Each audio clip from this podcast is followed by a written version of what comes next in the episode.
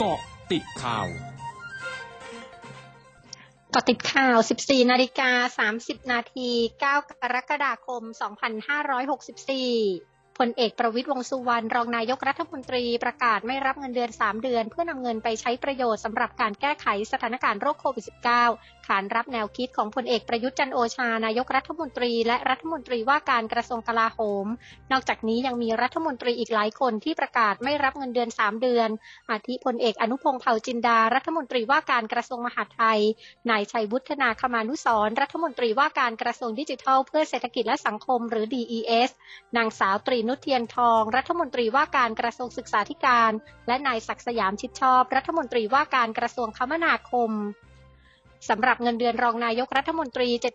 74,420 บาท เงินค่าตำแหน่ง 45,000 บาท รวม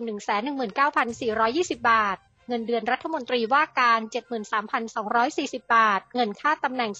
42,500 บาท รวม 115,920 บาท เงินเดือนรัฐมนตรีช่วยว่าการ 7,260 บาท เงินค่าตำแหน่ง 41,500 บาท รวม 113,560 บาท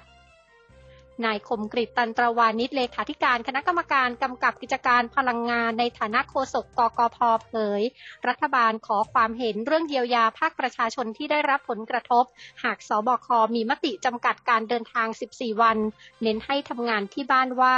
ขณะนี้เจ้าหน้าที่กกพกำลังคำนวณตัวเลข ซึ่งหากเปรียบเทียบกับการลดค่าไฟฟ้ารอบที่ 3 ลด 2 เดือน บินค่าไฟฟ้าเดือนพฤษภาคม ถึงเดือนมิถุนายน 2564 แล้ว ก็ต้องใช้เงินงบประมาณกว่า 8,000 ล้านบาท กรณีลดค่าไฟฟ้าทั่วประเทศ แต่หากลดค่าไฟเฉพาะพื้นที่ก็จะใช้เงินน้อยกว่านี้ ทั้งนี้โฆษกกกพยังส่งสัญญาณถึงต้นทุนค่าไฟฟ้าว่ามีแนวโน้มสูงขึ้นตามต้นทุนราคาน้ำมันโลกที่พุ่งขึ้น และค่าเงินที่อ่อนค่าลง โดยทุกการเปลี่ยนแปลงของอัตราแลกเปลี่ยนทุก 1 บาท มีผลต่อค่าไฟฟ้า 6 สตางค์ต่อหน่วย ย้ำกกพได้บริหารจัดการโดยใช้เงินเข้าดูแลค่าไฟฟ้าผันแปรในปี 2564 ไม่ให้ปรับขึ้น แม้ต้นทุนจะสูงขึ้นทำให้ผู้ใช้ไฟฟ้ายังคงจ่ายค่าไฟฟ้าเท่าเดิมในอัตรา 3 บาท 61 สตางค์ต่อหน่วย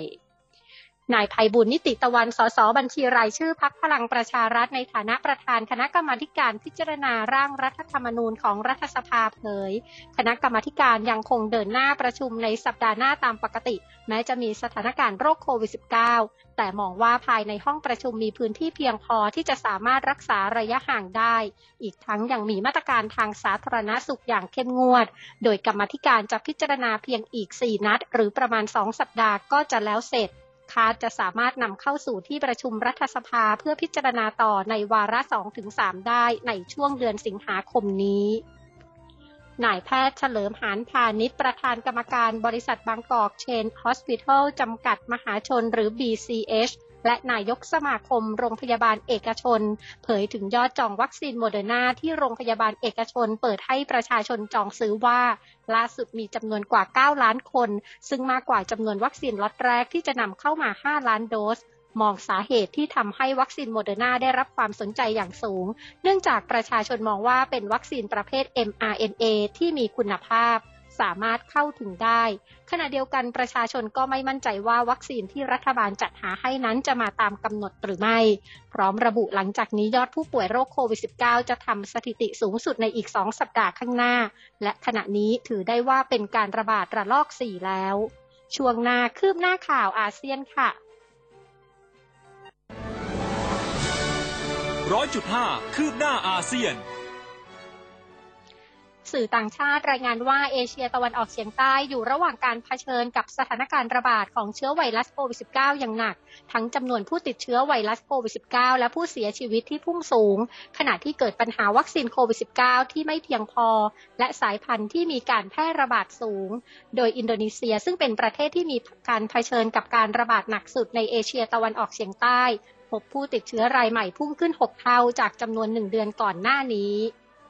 ส่วนจำนวนผู้เสียชีวิตเพิ่มในมาเลเซียและไทยพุ่งขึ้นสูงสุดวานนี้ ขณะที่สายพันธุ์เดลต้ากำลังระบาดทั้งในกรุงเทพและพื้นที่รอบกรุงเทพ ส่วนเมียนมาพบผู้ติดเชื้อรายใหม่มากกว่า 4,000 รายวานนี้ และเป็นอีกหนึ่งวันที่มีผู้เสียชีวิตจากเชื้อไวรัสโควิด -19 มากสุดขณะที่วานนี้กัมพูชาพบผู้ติดเชื้อรายใหม่และผู้เสียชีวิตสูงสุดในรอบ 9 วัน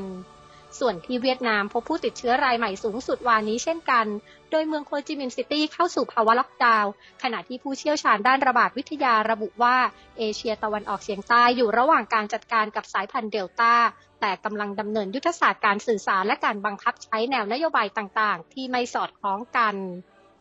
ทั้งหมดคือเกาะติดข่าวในช่วงนี้ไทยดัญญางานสถินรายงานค่ะ